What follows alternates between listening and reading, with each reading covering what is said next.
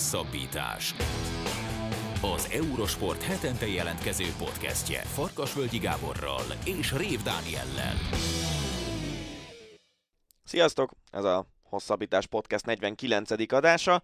Ezúttal két témával jelentkezünk. Az elsőben Szabó Gáborral, az Eurosport kommentátorával beszéljük át a Pekingi téli olimpia legjeit, a legérdekesebb történeteket, a legnagyobb drámákat, és természetesen a magyar válogatott szereplését. A műsor második részében pedig a hétvégén lezajlott NBA All-Star gáláról beszélgetünk a Cleveland Cavaliers magyarországi szurkolócsoportjának két vezetőjével, Adorján Istvánnal és Babos Péterrel arról, hogy van-e létjogosultsága ennek a gálának egy olyan sportban, ahol a védekezés nagyon fontos, de az All-Star mérkőzésen szinte senki sem védekezik, hogy miért csökken évek óta a zsákoló versenyszínvonala, illetve hogy mitől volt igazán Clevelandi ez a mostani gála. Olimpia. Aludtál már valamit, Gábor? Persze, persze, persze, hát nyilván az emberek egy idő után muszáj. Egyébként a másodikét nem volt annyira necces. Volt, voltak szerintem olyan kollégáim, akik rosszabbul jártak itt a téli olimpia alatt, de hát de hát egyébként is az rossz, ez is egy de hogy, ne, de hogy rossz, hát tökre szeretjük, amit mi csinálunk, szeretjük a téli sportokat, hát ez most így jött ki. Hova érzed ezt a pekingi téli olimpiát? Nyilván itt most ilyen politikai kérdéseket nem szeretnénk feszegetni, a maga a helyszín, a, a, a különböző létesítmények, a, a hóviszony, a, ez, ez, de rengeteg téli olimpiáról közvetítettél már, hol helyezkedik el ebből a szempontból a, a pekingi téli olimpia? Voltak botrányok is azért? Hát igen, szóval nehezen tudom fölülre rakni, így aztán elég diplomatikus voltam. Ugye ezt többször is elmondtam megnyitó közvetítés közben is, hogy, hogy én a téli sportok, pláne nem Magyarországról, ennek nincs olyan nagyon nagy hagyománya. Ez, ez, ez valahogy az emberek lelkében lakozik szerintem, akik szeretik a téli sportokat.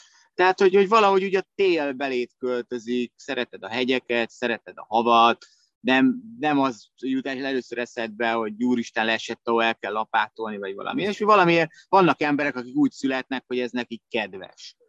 És, de ezeknek az embereknek, amikor elmondja a, téli olimpia jut eszükbe, nem Peking fog eszükbe jutni, hanem eszükbe jut most mondjuk Cortina Lampezzo, hogy a következő olimpiát akarjuk előhozni, vagy, vagy, vagy hát az, ennek az egész téli sportoknak a bölcsője, ami valljuk be azért javarészt ugye azért hát az Alpok, illetve Észak, Észak-Európa.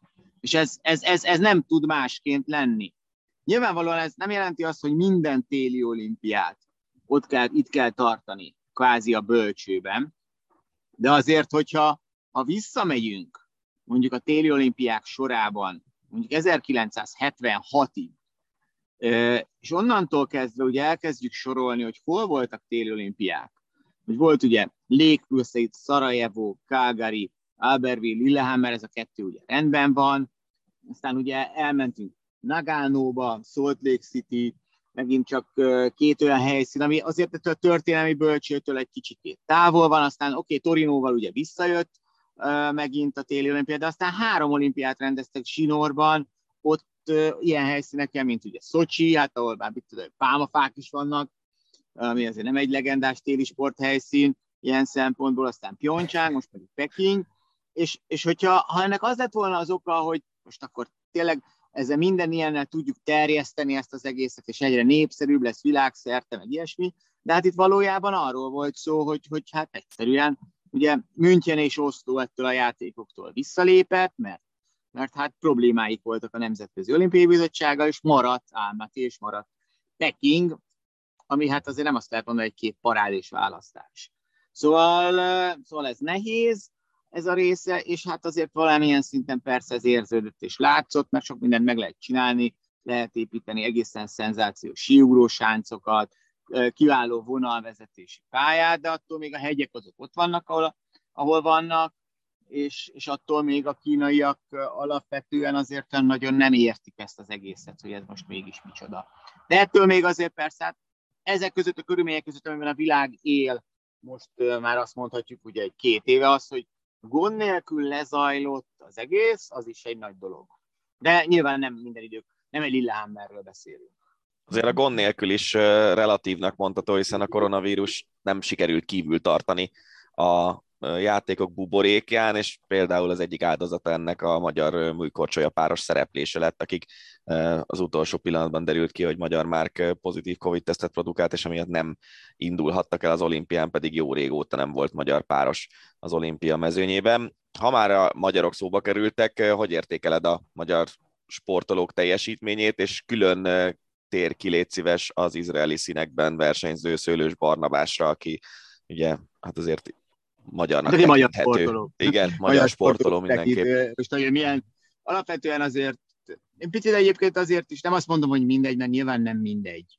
De, de azért hát egy, egy egyéni sportokról beszélünk, ahol pláne hogy fontos a csapat, vagy ilyesmi, de azért azért itt az elsősorban Szőlős Barnabás egyéni káprázatos sikere, amit ő elért az, hogy kombinációban hatodik lett, ami egy teljesen fölfoghatatlan eredmény már, és az, hogy ugye minden egyes versenyszámban nem csak, hogy rajthoz állhatott, hanem célba is ért. Egyetem férfi sízze, aki elmondhatja magáról, hogy valamennyi futamot teljesítette az olimpián, és ráadásul ugye a két nagyon nehéz szakákban, az óriás műlesiklásban és a műlesiklásban az első futamban a 30-ban végzett, tehát harmadikként jöhetett mind a két második futamban, amire meg pláne nem volt példa, hogy, hogy olyan volt, hogy mondjuk kettessel kezdődő eredményt érjen el magyar síző, de általában azért, mert nagyon sokan kiestek egy, egy olimpián. Az, hogy már az első futamban bárki, aki Magyarországon született, úgy menjen, hogy, hogy az első 30-ba kerül az első futamban, az, az, az egészen lenyűgöző siker. Tehát ez, én nem azt mondom, hogy nem lehet azt mondani, hogy mindegy, meg egy nem szép történet, nem jó történet egyik részről sem, hogy miért lettek ők izraeliek az egész család, de, de, de valójában azért, meg az is nagyon jó dolog, hogy persze mi támogatjuk, szurkolunk neki és a többi, mint minden rendes magyar ember, de attól még azért alapvetően ezek egyéni sportok, és ilyen szempontból meg tök mindegy, hogy ott, hogy, hogy Barna melyik, mely, melyik szövetség nevezte be, itt nagyjából ennyi történik. A másik rész, amit kérdeztél, nekem abszolút várakozásomon fölül volt a magyar szereplés. Én nem gondoltam volna őszintén szólva, hogy a Liu testvérek ennyire erősek. És hogy, hogy, hogy, ben, hogy tulajdonképpen ezzel, hogy egy egyéni aranyérem, meg ugye két bronz, hogy ezzel majd, hogy nem keserű szájízzel jönnek haza egy olimpiáról, hogy, hogy miért nem két aranyérem, és vagy miért nem három aranyérem, hogy mi az, hogy nem került a, az ádöntőbe a váltó, meg micsoda tráva. Azért az, az, az, az, is egy érdekes dolog, hogy hát ebben élünk mi elég régóta az Eurósportnál, jó 20 év téli sportokban, tudjuk azt, hogy nem nagyon gondolkodtuk arról, hogy majd a vál, short track váltó váltási stratégiájáról mennek ilyen óriási uh, viták a közösségi médiába, és hogy megtalálják a, az edzőket, a negyedik embert, és a többi. Tehát ezek ilyen valószínűtlen történetek szerintem Magyarországról. Úgyhogy uh, szerintem nagyon, nagyon szépen szerepeltek a miénk, hogy egy szóval szeretnénk ezt összefoglalni. Tekintben megélhettünk emelkedett pillanatokat, meg, meg nagyon komoly tragédiákat is. Hogyha a tragédiákat, hogy a tragédiák között próbálunk szemezgetni, akkor nyilvánvalóan kitűnik kettő. Az egyik a 15 éves műkorcsolyás lány, az orosz Vajeva dopingbotránya, és a körülötte zajló dráma és, és, és színház igazából, a másik pedig Michael Schifrin, aki mindegyik számában kvázi betlizett, pedig toronymagas favoritként érkezett a Pekingi olimpiára. Nyilván nem kell drámákat összehasonlítani, de ennek ellenére mindkettővel kapcsolatban érdekelne bennünket a véleményed. Más szintű drámák. Azt hiszem, egyébként Schifrin ügyében abban sem vagyok biztos, hogy, ez egy, hogy a dráma az olyan nagyon-nagyon jó szó volna. Egészen egyszerűen, én Mihály Sifrint attól függetlenül, ami itt történt, az egyetemes sítörténet egyik legnagyobb síelőjének, hanem a legnagyobbnak gondolom, férfinőket egybevetve. Tehát tényleg egy Stenmark szintű síelő, egy Hirscher szintű síelő, az egyik legnagyobb tudás, amit valaha láttuk, és ugye pont ez az, hogy ez a történet mutatja meg, amit ugye mindig szoktunk mondani, hogy ja, és ő is ember. És, és ez, ez, ez, ez a része szerintem teljesen jó, hogy igen, azért ne gondoljuk azt, hogy, hogy ő egy robot, aki szebben siel bárkinél, aki ezen a földön született. hanem ugyanazok az érzések mögötte vannak. Én ahogy úgy rakom össze az ő történetét, hogy valamiért ő ezen a havon, ami az elején egy ilyen alapvetően technikai hó volt, műhó volt, ő bizonytalanul érezte magát. Teljesen az ő karrierében precedens nélküli az, hogy háromszor egymás után kiesse, már a kettő is, ugye ott tartunk most, hogy a egész karrierje során elszenvedett kieséseinek azt hiszem a kétharmada az erről az olimpiáról jön, vagy 60 százaléka, ami tényleg, tényleg egy nonsens, de ugyanakkor jól mutatja azt, hogy ez nem úgy működik, hogy oda megyek és kirázom a kisfiamból, és akkor mindig nyerek egy két-három aranyérmet, és éppen hogyan sikerül, hanem, hanem ugyanúgy mögötte is ott vannak az érzések. Lehet, hogy annyi történt, hogy hogy óriás külesításban elkésett egy kanyart, kicsit elbizonytalanodott, ott maradt az ő fejébe is, hogy megkérdőjelezte, megkérdőjelezte a saját sítudását az az ember, aki valószínűleg ezen tényleg az egyik legnagyobb sítudás, amit, amit valaha láttunk. És, és, és, és, és ugyanúgy az ő agyába, mint a tiédbe, az enyémbe, bárkiébe beleköltöznek a kétségek. És igen, lehet, hogy hibázott akkor, amikor a kombinációban nem ment rá egy, egy biztonsági menetre, és nem vette el azt a bronzérmet, ami egy akár holkébe lejön és kívánkozott volna, ráment ugyanúgy az aranyra, és nem, valamiért, valamiért, pedig ott már normális hó volt, ott már nem technikai homon sieltek, de egyszerűen úgy alakult, hogy, hogy, hogy, hogy ez a bizonytalanság, ez úrá lett rajta, és ráadásul szegény, még ugye úgy alakult, hogy a csapatversenyben a végén, az utolsó napon is a, a összes futamát ugye a lassabb pályán sielt, és nagy, ott, ott nem ment már egyáltalán rosszul, de, de a lassabb pályán nem tudott megverni olyan sízőket, akiket a fordítva a pályán simán megvert volna, és egy 200 meg egy tizeddel, még ott is a vereségeket szenvedte el folyamatosan. Úgyhogy ilyen szempontból nem volt egy olimpiája. Azt nehezen látom én is, hogy hogy fogja túltenni magát, és ez az igazi kérdés, mert hogy most nem nyert egy érmet, a bum, van egy csapat negyedik helyát, van már olimpiai aranyérmet kétszer, nagyjából pont mindegy. Nem olyan szintű tragédia, ami itt történt Sifrinnel, mint Valieváé, mert az, az egy teljesen más sztori, de az, az biztos, hogy a jövőt azt nehéz látni.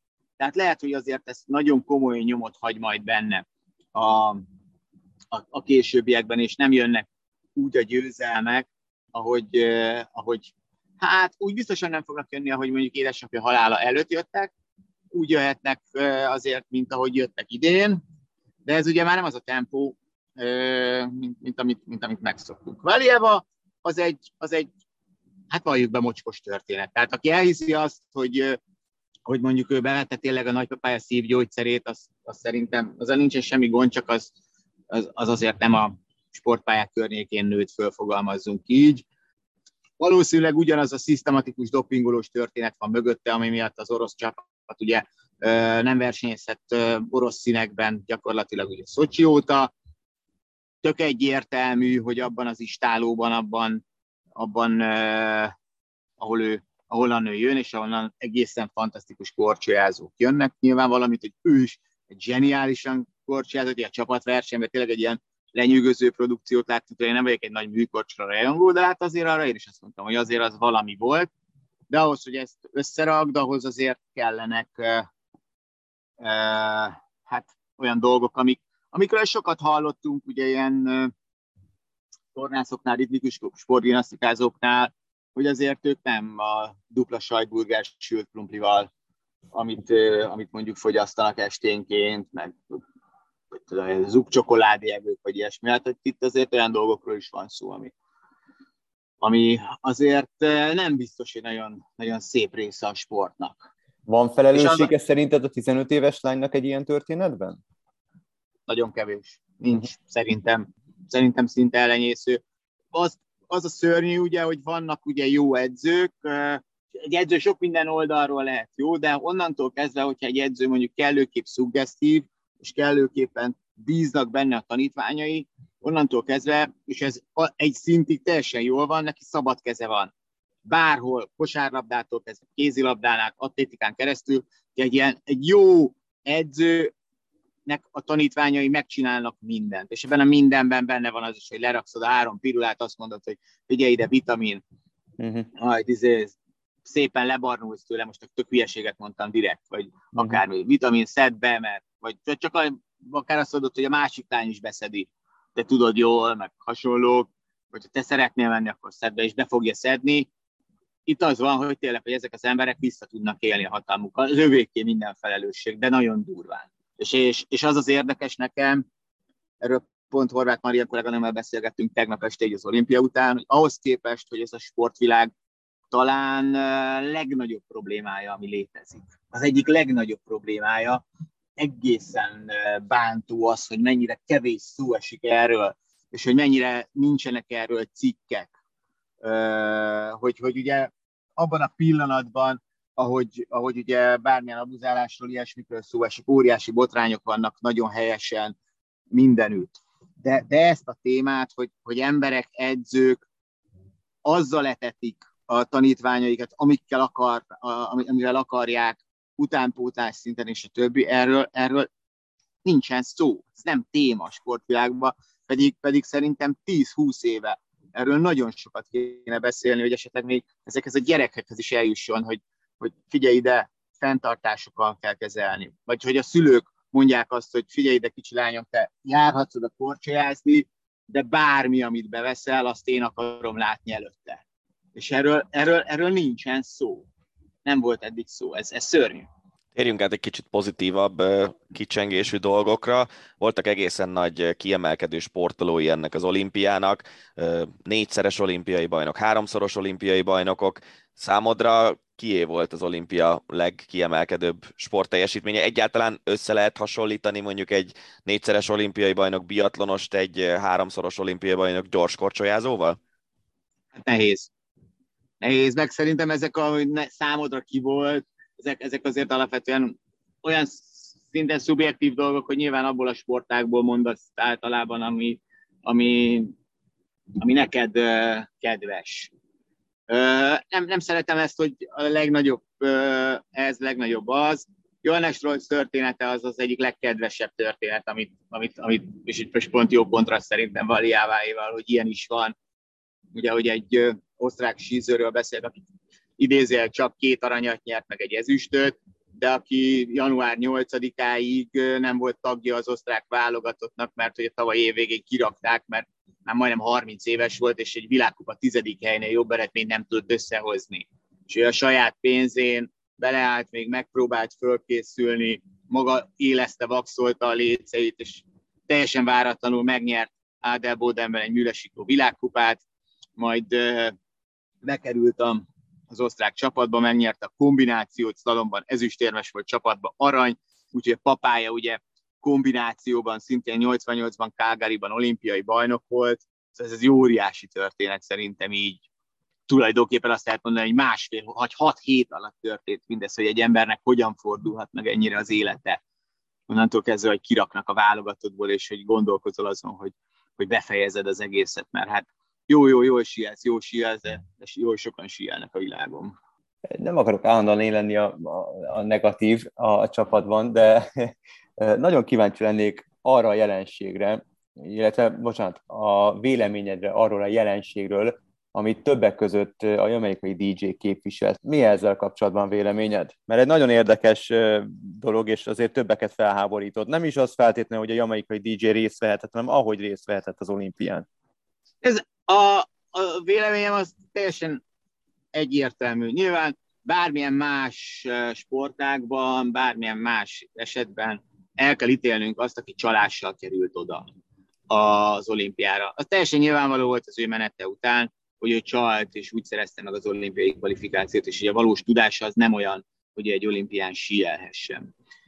Innentől kezdve nekem erről nincsen nagyon mit beszélnem. Az teljesen más kérdés, hogy abszolút, aki az tökéletesen lehet támogatni, hogy egy országból legyenek ott minden, vagy minden országból legyenek ott a téli olimpián, ahonnan akarnak jönni. Semmi bajom nem volt a haiti sielővel, az eritreai sielővel, még akkor is, hogy alapvetően ők azért azt is látni kell, hogy zömében olyan sielők, akik mondjuk vagy örökbe fogadták őket, mint a bolíviai, Franciaországban, ott nőttek fel, és lett egy ilyen közepes tudású síelő, akinek ugye volt ez a lehetőség, hogy alapvetően születésében bolíviai állampolgár, és felindult bolíviai színekben, és a, ugyanez a, nem tudom, az Eritrea is, akinek a félig olasz, meg hasonlók, ezekkel, ezekkel a történetekkel nekem nincsen bajom, képviselje magát minden ország, de a jamaikai DJ srác az azért más, mert egyrészt az teljesen egyértelmű volt, hogy ő csalt, hiszen az utolsó előtti, sí, az utolsó előtti síző kapott mondjuk két futam alapján azt hiszem 40 másodpercet, ő másfél percet.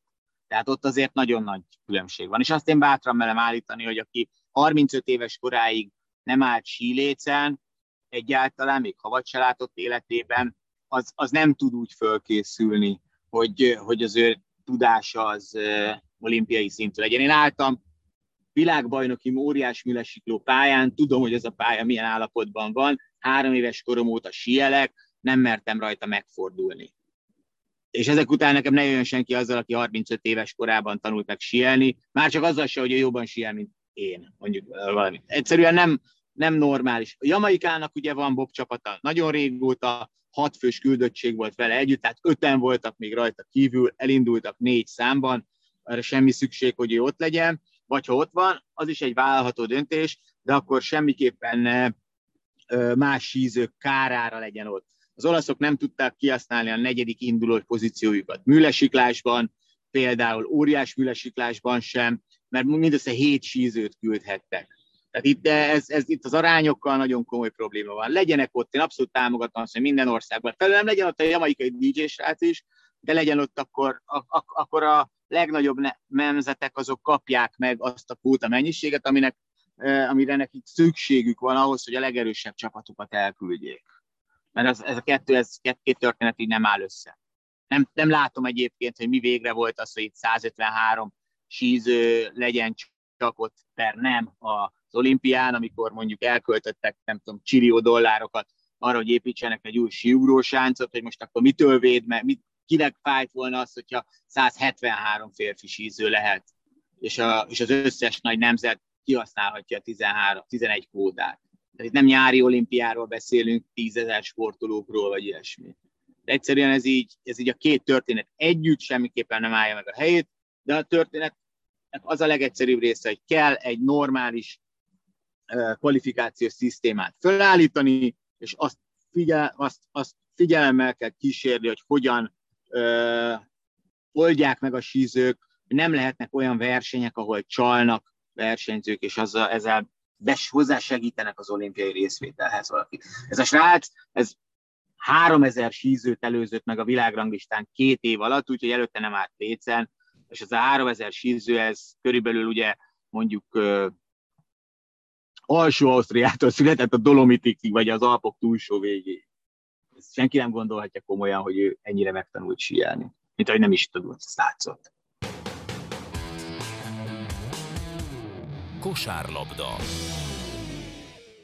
A műsor második részében, ahogy ígértük, az NBA All-Star gálájáról beszélgetünk két fiatalemberrel, akik amúgy a Cleveland Cavaliers csapat szurkoló táborát erősítik, sőt, a Magyarországi Cavs Facebook és Instagram csoport adminjai is egyben, és ez stílszerű, hogy őket hívtuk vendégségbe, hiszen a gálát Clevelandben rendezték, imáron harmadik alkalommal, Babos Pétert és Adorján Istvánt köszöntjük. Sziasztok, köszönjük szépen, hogy elfogadtátok a meghívást. Clevelandben rendezték az All-Star gálát, de azért már régebben ez kelet-nyugat gála volt, már ez teljesen megváltozott, a lebonyolítás az, az sok tekintetben más, mint korábban volt. Kérlek, Peti mondjuk így elsőre, foglald már össze röviden, hogy, hogy a pár éve megváltoztatott lebonyolítási rendszer az most hogy néz ki, és minek köszönhető az, hogy teljesen átvariálták egy pár éve ezt az egészet. Hát minden, mindenféleképpen a közvélemény hatása az, ami fontos. A Major Ligáknak ugye nagyon nagy problémája van azzal, hogy az All-Star nem hoz olyan érdeklődést a nézők részéről, amit ők elvárnak. Ezt ugye megfigyelhetjük az NFL-ben, megfigyelhetjük az NHL-ben is. Egyszerűen azzal, hogy a játékosok nem teszik oda magukat a sérülés elkerülése véget, a meccs minőségére megy ez rá. És ugye ott vannak még a különböző a szombati pénteki események, amiket ugyanúgy szerettek volna nézőket megragadni, mint ahogy a, a főmeccsel esetleg megtudtak. Most ugye nyilván úgy alakult át, hogy a, van a, az újonc másodévesek meccse, most már nem két csapat volt, hanem négy hétfős csapat, és nem csak NBA játékosok vettek részt, hanem minden csapat kapott egy G-ligás játékost is pluszban. És akkor ö, ilyen ö, mindenki mindenki ellen játszott, és akkor végén hirdettek egy győztest. Ugye A zsákoló versenyről azt gondolom, hogy most sok minden újat nem tudunk elmondani, sajnos a színvonal az folyamatosan romlik. Na, arra majd kitérünk. A maga a nagy meccs az, az hogyan változott? A, a, nagy meccs pedig, a nagy meccs pedig úgy változott, hogy most le van bontva negyedekre, ugye alapból draftolják a játékosokat, nem kelet-nyugat hanem a két kapitány, aki a legtöbb szavazatot kapja egy-egy konferenciából, ő választ. És úgy alakult át maga a mérkőzés, hogy próbáltak belevinni tétet, hogy minden csapat, amelyik, vagy mindegyik csapat, amelyik megnyer egy negyedet, az a saját maga által kiválasztott alapítványnak utalhat pénzt. Minden negyedek végén lefújják a meccset, mondhatnánk. De a végén mégis összeadódik, és a harmadik negyed vége után a győztes, vagy hát nem a győztes, hanem a, a vezetésre álló csapatnak még 24 pontot kell szereznie, ez a határ. Ez a 24-es ugye Kobe Bryant ö, emléke, és ugye tegnap ö, pont az volt a, a helyzet, hogy a Durant csapat vezetett egy ponttal, így nekik 24 pontot kellett szerezni a győzelemhez, a LeBron csapatnak pedig 25-öt, végül úgy alakult, hogy a LeBron csapat zsebelte be ezt. Ráadásul úgy, hogy LeBron James a, a hazatérő ikon dobta mindent eldöntő kosarat, úgyhogy abszolút megadva ezzel a, a meseszerű forgatókönyvet, a, a, kell, nekem mindig kellett nyugat most is ez jön így a nyelvemre az All-Star mérkőzésnek. Um, térjünk ki a zsákoló versenyre, mert uh, talán a hétvégének ez az a része, ami a legtöbb bírálatot kapja most már hosszú évek óta. Vagy a bíráskodást uh, kritizálják, vagy pedig a résztvevő játékosok teljesítményét. Hát most a bíráskodást igazából nem lehet, uh, nem lehet kritizálni, ellenben a, a fellépők teljesítményét. Egy picit beszéltek Isti arról, hogy, hogy mi volt a gond a zsákoló versenyről, illetve arra lennék nagyon kíváncsi, hogy ti, ha kapnátok bármiféle szavazati jogot, akkor hogyan változtatnátok meg? Tehát hogy működhetne az a része ennek a gálának, ami azért régebben az egyik leglátványosabb és a leginkább várt része volt? Hú, sokat lehetne erről beszélni, de megpróbálom röviden. Igazából nekem a zsákoló versennyel az a legnagyobb problémám, hogy mindkét oldalról, tehát zsűri oldalról is hiányzik a kritika, a másik oldalról meg a kreativitás. Tehát onnantól fogva, hogy egy mondjuk úgy, hogy versenyszámot nem kötünk konkrét szabályok közé, vagy ha szabályok is vannak, azokat áthágjuk, mert buli a hétvége miért ne, onnantól fogva nekem ez nem hiteles. És az meg főleg bicskanyitogató, és azért merem ezt a kifejezést használni, mert aki már odaáll egy ilyen rendezvényre, az legalább tegyen annyit bele, hogy néhány YouTube videót megnéz, hogy mégis miből lehetne készülni, milyen előadást csináljak, mivel próbálja meg szórakoztatni a közönséget, azon kívül, hogy drukkolnak azért, hogy 12. alkalommal már tudjam összehozni azt a nem annyira megvalósítatatlan zsákolást. Szóval a hozzáállás bicskanyitogató, illetőleg az, hogy olyan játékosok kerülnek oda, akik nem odavalók. Tehát akár nézem azt, hogy a kreativitás hiánya, akár nézem azt, hogy például Cole Antonynak, tehát olyan ember indul zsákoló versenyen, akinek összesen 10 darab zsákolása van az idényben. Aki bekapcsolta például éjjel a nagy meccset, láthatta, hogy körülbelül Zach Levine a mérkőzés első felében húzott egy olyat, ami, ami, ami egy, egy olyan zsákolást, ami a tokkal vonóval megverte volna a zsákolóversenyt, és el, mellette még ott volt Jamorant, nem lövöm le a poént, mert lehet, hogy valaki még előtte van a, a megtekintésnek, vagy ezután fogja megtekinteni, érdemes. Tehát, hogy az, az a világ vicce, hogy a kiemelt eseményen sokkal a kevésbé látványos dolgokat tekinthettek meg a nézők, meg mi is, mint, mint mondjuk a, a mérkőzésen. Na jó, de ligán... ők miért nem indulnak akkor? Bocsánat, hogy szabadba vágok, mondjuk uh, Zach Levin, ugye már, ha jól emlékszem, kétszer nyert zsákolóbajnokságot, de egyszer biztos. Jamorant a fiatal generáció egyik jeles képviselője, ők miért nem indulnak? Hát ugye most még a mérkőzés közben Morántot elég erőteljesen tolták abba az irányba a kommentátorok, hogy jövőre mindenképpen jelentkezzen. Szerintem benne van a bíráskodás is, tehát hogy néhol-néhol szimpátia szavazás, uh-huh. valahol tényleg nem veszik komolyan az odaülő bírák. Vényvéddel kapcsolatban lehetne hozni erre egy tök jó sztorit, csak arra rövid a az adásidő, tehát itt az NBA-nek kellene egy jó zsákoló verseny, csak már lassan a legnagyobb fanatikusok is elvesztették a hitüket abban, hogy ez létezik és megvalósítható.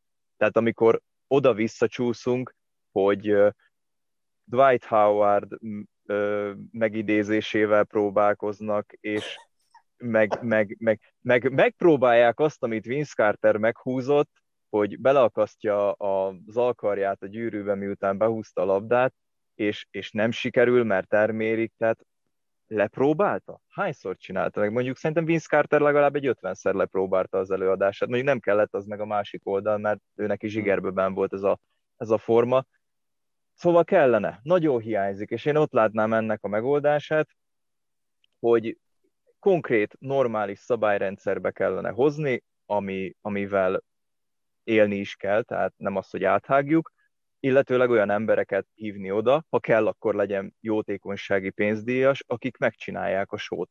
Mert tényleg lassan oda jutunk, hogy a hírességeknek a mérkőzése, vagy az ilyen tingli-tangli betétprogramok sokkal több nézőt fognak vonzani, mint a zsákoló verseny.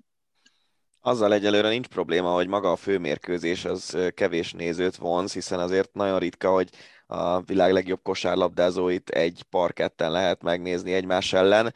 Én nekem, aki abszolút ilyen outsider vagyok NBA témakörben, és, és tényleg csak néha-néha nézek meccseket, nekem mindig az volt az érzésem az All-Star gálával kapcsolatban, hogy a védekezésnek a teljes hiánya az, az kicsit megöli az egészet. És most is ö, leginkább arról szóltak a sztorik az All-Star gála főmeccsét követően, hogy Steph Curry 50 pontot dobott, 16 darab 3 pontos dobott be, és amikor ezt megláttam, akkor úgy voltam vele, hogy fú, hát ez micsoda csodálatos teljesítmény, aztán megnéztem a videót, és a 16-ból szerintem hárman kapott védekezést körülbelül. Curry, aki egyébként rendes NBA alapszakasz meccseken is tud 10-3-as fölött termelni. Ennek így van igazán komoly létjogosultsága, hogy, hogyha a játékosok abszolút nem védekeznek egymás ellen? az a helyzet, hogy nem nagyon tudsz mit csinálni, mert a, a játékosoknak ez mindenképp egy szórakozás. Összejönnek, játszanak egymással, ők ezt nem fogják soha komolyan venni, mert egyrészt nem is akarsz megsérülni, mert a szezon közepén van maga a gála, másrészt egyszerűen most az, hogy alapítványnak utaz, nagy részük egyébként is adományoz, nem fogod ott agyonütni körrit, mikor ö, beleáll egy hármasba, ebbe sajnos ennyi van. Ahogy a, a zsákoló verseny is például szerintem azért rossz, mert a, a 80-as években elég volt az, hogy Jordan a büntető arról zsákolt. Szerintem ezt most a 30 NBA csapatból, minden csapatban van kettő, aki elugrik a büntetővonalról a, a gyűrűig, csak azt mondaná a közönség, hogy hát jó van, de ezt már láttuk. Egyszerűen az emberi a képességeknek és a, az, a kreativitásnak van egy határa, a gyűrű pedig sose lesz alacsonyabb 3 méter 10 centinél, tehát én hiába vagyok kreatív, meg találom ki, hogy mit csinálnék, maximum trambuliról menne. És a, egyébként a, magával a filmekcsel is igen, tehát hogy az ember leül megnézni, és az a helyzet, hogy úgy vagyok vele, mint hajnali ötkor az aluljáros girosszal, hogy nem biztos, hogy megéri, megpróbálom, mert nincs más lehetőség, ugye nincs más meccs, és hát bekapcsolja az embert, és amikor, és amikor Jokic leütés nélkül triplákat haigál, meg, meg tréjánk betör, és akkor elállnak az útból, semmilyen sportértéke nincs, mint mondjuk, hogy a Probolnak sem, annak egy negyedet adtam, meg Jones futott 46 yardot, és mint a óvodába a kisgyerekek így két kézzel kergették egymást, mint a fogócskába. Tehát... Igen, de közben az a... meg azért az látszik, hogy vannak olyan ligák, amelyeknél az All-Star meccsnek van értelme. Ugye az MLB azt hiszem a legjobb példa erre, ahol a rájátszásban a nagy döntőnek a hazai pályája az ott dől el, hogy melyik konferencia győztese nyeri meg az All-Star meccset. Tehát lehetne valamilyen igazán komoly tétet adni, azon kívül, hogy most hány százezer dollárt adakoznak össze a jó játékukkal a játékosok valamilyen alapítványnak. Lehetne, csak ugye az, ezzel is az a baj, hogy most ugye nem kelet-nyugat van, és ott is azért motivációs kérdések nem biztos, hogy ha mondjuk egy nyolcadik csapatból beválasztanak valakit, az azt mondja, hogy megéri nekem küzdeni azért, hogy a LeBron hazai pályáról kezdhesse a, a döntőt. Hát egyrészt, másrészt meg, hogyha mondjuk beüt a Brooklyn valamelyik hátsó helyeken keletről, ők sem szeretnének otthon kezdeni, mert ugye akkor egyel kevesebb mérkőzésen játszhatnak Kyrie Irving. Jó, hát az mondjuk azért egy elég különleges szituáció, hogy van egy csapat az NBA-ben, ami arra játszik, hogy minél több idegenbeli meccset játszhasson a playoffban, mert az egyik játékosa nincs beoltva, és azért a hazai meccsein nem léphet pályára. Szerintem ez idén van, és remélhetőleg soha többé nem lesz ilyen szituáció. Mi gondoltok a tripla dobó versenyről? Mert igazából az van, hogy kvázi ez lett a legérdekesebb, leglátványosabb része az All-Star hogyha főmeccset nem számítjuk, és ott azért láthattunk kifejezetten jó szerepléseket, és évek óta láthatunk kifejezetten jó szerepléseket. Nekem egyetlen egy hiányérzetem van a televíziós szempontból, tök jó lenne, hogyha úgy oldanák meg, hogy párba raknák az indulókat. Tehát két térfél van egy pályán, mind a kettőt be lehet kamerázni, mind a kettő be is van kamerázva. Szerintem baromi jó lenne osztott képernyőn látni, mondjuk akár csak a döntő résztvevőit, vagy, vagy az utolsó négy játékost, hogy mit játszanak egymás ellen. De ez természetesen csak az én véleményem, ti hogy álltok a tripla dobó versenyhez, és milyen volt az idei, hogy tetszett nektek az idei? Nézd, az a helyzet, hogy ez pont az a része, pont azért állandó itt a színvonal, mert egy NBA játékost oda teszel üres triplára, az be fogja dobni. Tehát hogy ott nem lesz olyan, hát nagyon ritkán legalábbis, hogy valaki lejön mondjuk egy-két ponttal. És ennek köszönhetően marad ez izgalmas is, mert ott vannak a legjobb dobók, és, és ahogy Körinél is láthattuk, mint Dani mondott, hogyha őt üresen hagyod meg nem védekezel, akkor igen, 21-ből 16-tal fog kezdeni kintről. Igazából jó volt a verseny, végre magas ember nyert, és lassan lehet, hogy tényleg lesz értelme arról beszélni, hogy Carl Anthony Towns a legjobb dobó magas ember, ugye Novickivel lehet még esetleg példálózni, de, de a számok, és most már azért egy trófea is bizonyítja, hogy Townsnak ott a helye mindenképp ebben a beszélgetésben. Úgyhogy igazából nekem tetszett.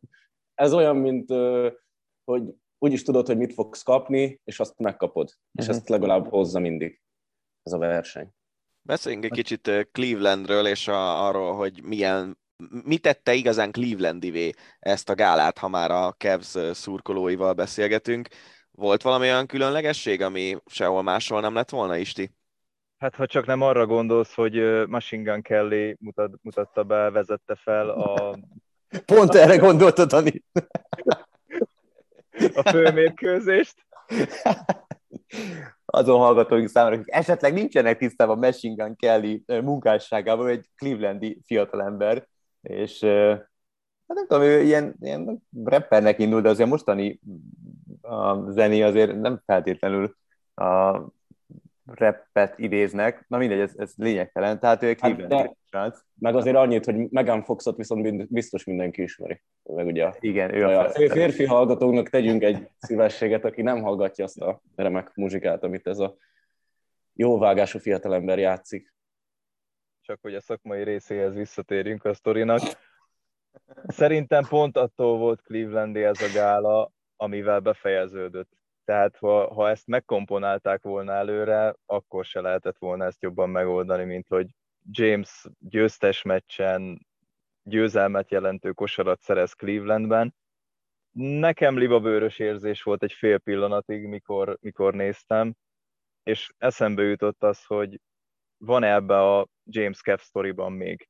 Aztán el is terelte a gondolataimat az, hogy igazából ez a város óriásit kapott azzal a bajnoki címmel, és valahogy most kezd felértékelődni ennek a csapatnak, ennek a fiatal gárdának a munkássága, hogy nem feltétlenül vagyok én abban biztos, hogy csak az NBA-nek a legnagyobb sztárai, sztárjai töltötték meg ezt a csarnokot a hétvége folyamán, hanem a Cleveland Cavaliers játékosok. Gondolok itt Darius Garlandra és Jared Allenre, akik ugye a főmérkőzésen is szerepeltek, illetőleg még Even Mobley, akivel hármasban karöltve megnyerték az ügyességi versenyt, Even Mobley félpályás dobásával. Szóval ez egy, egy lekicsinylet, lenézett város megmutatta azt, mondjuk öt év alatt kétszer, hogy helye van az NBA-nek a térképén, és szerintem ez a jövőre nézve egy óriási előnye, mondjuk azt, hogy előnye lehet ennek a, ennek a közösségnek, hogy tudják azt az NBA-nek a, a főnökei, hogy ha mondjuk ide kell szervezni egy finals akkor nem kérdés az, hogy jó bevétel lesz, nem kérdés az, hogy fogyasztani, vásárolni fognak a kilátogató szurkolók, meg nem mellesleg jó lesz a hangulat. Mert azért maradjunk annyiba, azt érezhettétek, hogy nem egy, nem egy színházi társaság jött össze a nézőtéren, és akkor még csak egy gála meccsről beszéltünk. A másik, ami nagyon fontos, bocsánat Peti, egy másodperc, hogy azért ennek van egy nagyon komoly gazdasági oldala is, és a hírek, amelyeket olvasni lehetett, azok arról szóltak, hogy 100 millió dollár bevétele volt a városnak ez alatt a hétvége alatt, ami azért nyilván nem elenyésző. Hát mindenképp nekem két dolog, dolog miatt marad emlékezetes ez a Clevelandi gála. Egyrészt az NBA 75-ös csapat bemutatással fél időben azért jó volt látni néhány idősebb játékost. Bob Petitről jutott eszembe, hogy 89 éves, de még egészen karban van, egészen fiatalosan néz ki. A másik pedig az, hogy újra átéltem az összes 15 éves korombeli frusztrációkat, mikor a Clevelandi szurkolók kifütyülték körrit, mert hogy ugye az én gimis éveimet is meglehetősen megkeserített, hogy mindig elverte a Cavs a döntőbe. Mondom, hogy... Nem volt annyira szép, de hát most mind lehet csodálkozni, nyilván. Én, én szeretem, legyen egy kis piszkálás benne. Egyébként a, tipikusan amerikai dolog ez az ország ellen, mert valószínűleg Detroitba is vihetnék, ami hát azért gazdaságilag nem feltétlenül a legjobb város, és ott is az NBA maga megteremteni magának azt a, azokat a feltételeket, amivel csillogni tud. Ez semmi másról nem szól, ebben nem szabad többet látni, ők évente egyszer jól érzik magukat, jól érzik magukat a játékosok, találkoznak egymással egy helyen, csak nem kell várni sok sportélményt fel, feltétlenül sajnos. A, jó, hogy említetted ezt a 75-ös jubileumot, illetve az, hogy, hogy az NBA történetének 75 játékosát felvonultatták. Nem mindenki tudott részt venni, vagy nem mindenki látogatott el a, a 75 játékosból, viszont azért ez, ha egy picit itt tehetünk egy kitérőt, ez a 75-ös, ez, ez nagyon sok kérdést felvet.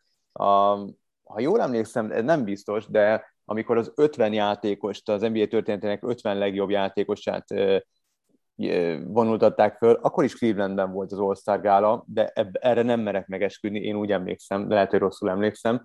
A lényeg az, hogy itt azért nagyon sok bírálat érte a döntéshozókat, hogy kit válogattak be a 75-be, és kik maradtak ki. A Tracy McGrady például nem került be a 75-be a többek között. Csak egy tényleg valakit így hirtelen akarunk megemlíteni. Ti hogy vagytok ezzel a listával? Egyáltalán van értelme ilyen listát hozni? Tehát azért ez mégiscsak egy összehasonlítás, vagy nincsen, illetve kik azok a játékosok, akik szerintetek benne kellett volna, hogy legyenek ebben a listában, illetve kik azok, akiknek nincsen helye ebben a listában? Hát nagyon nehéz, mert azért ugye 75 év alatt csak 75-öt jelölni, az nem egyszerű. Egyébként meg aki szubjektív listát csinál, az nézzen szembe, hogy fogják kritizálni, tehát olyan nem lesz, hogy mindenkinek megfelel. Én egy emberen húztam fel a szemöldökömet, nekem Lillard olyan kicsit, kicsit olyan kiesett a többiekhez képest, azért még Westbrooknak is van MVP-je, és Lillard nagy megbecsülésnek örvend az NBA berkein belül, azért tudtam volna jobbat választani mondjuk egy egy Dwight Howardot, aki mégiscsak többszörös évvédője játékos. Szerintem ő többet tett hosszú távon, ami így, így megmarad. Na várja, akkor Lillard igen, de mondj, vagy Lillard nem, de mondjuk a, a, nem tudom, Anthony Davis igen. A Anthony davis is az van, ugye mostanyabból is sokakat raktak, és ugye nyilván Janis a LeBronnal, a Chris Paul-al nehéz vitatkozni, Anthony Davis mellett is lehetne azt mondani, hogy nem, neki mondjuk van gyűrűje, ami Lillardnak nincsen, és többszörös all Úgyhogy... Isti szerinted? Hát ezzel, ezzel lehetne vitatkozni. Egyébként hasonló véleményem vagyok, mint, mint Peti, de ezek a listák, ezek mindig arra jók, hogy adjanak egy vita alapot, és abból kerekedjenek beszélgetések, Twitter bejegyzések, stb. stb. Tehát nekem ez olyan, amikor LeBron-t összehasonlítják Jordannel ebben a ki volt a legnagyobb című vitában. Nem lehet. Tehát két más korszak, a, a kosárlabda az 2022-ben azért tart ott, ahol, és az NBA, mert volt Michael Jordan. De Michael Jordan-t nem engedném össze egy parketre mondjuk 32 éves korában LeBron James-el, mert egyértelmű, hogy mi lenne a végeredmény. És nem az, hogy PP verné James 10-ből 10-szer. Én nem ugyan... inkább az... Bocsánat, ne haragudj. Igen Akkor azt hittem, a Mondj, mondjad, mondjad, mondjad, mondjad. Hogy, én inkább azon aggódnék, hogy nem engedném jordan a Twitter közelében, mert hát ugye egy részt mondott, másrészt ezek a Las, Vegas-i éjszakázások szerintem igen veszélyesen hatottak volna rá. Ő azért republikánusok is vesznek cipőt, ugye? Itt mondata volt. Úgyhogy lehet, hogy nem, le, lehet, hogy nem baj, hogy, hogy nem volt még Twitter hozzáférése akkoriban, amikor Vegasba hajnali négykor feküdt az asztalon. Tehát összességében bizony, bizonyos dolgokat most gyakorlatilag azt tudjuk, hogy milyen étrendje van LeBron Jamesnek, de a jó indulatú feledés homája fedje azt, hogy mi volt a Jordan sztorinak a mögöttes tartalma is. Én, én azt mondom, hogy azok a játékosok, akik egy top 75-ös százas listára fel tudnak kerülni, már letettek valamit az asztalra, az meg csak ízlés kérdése, hogy hogy mondjuk éppen ez kinek passzol, kinek nem passzol.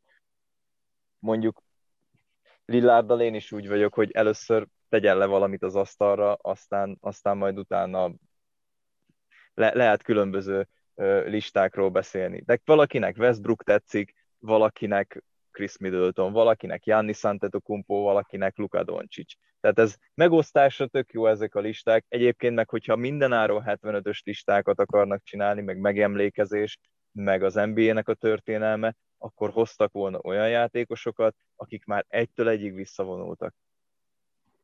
Tehát ha múltról beszélünk, akkor beszéljünk a múltról. Ne azért választunk be valakit, mert van neki már három MVP címe.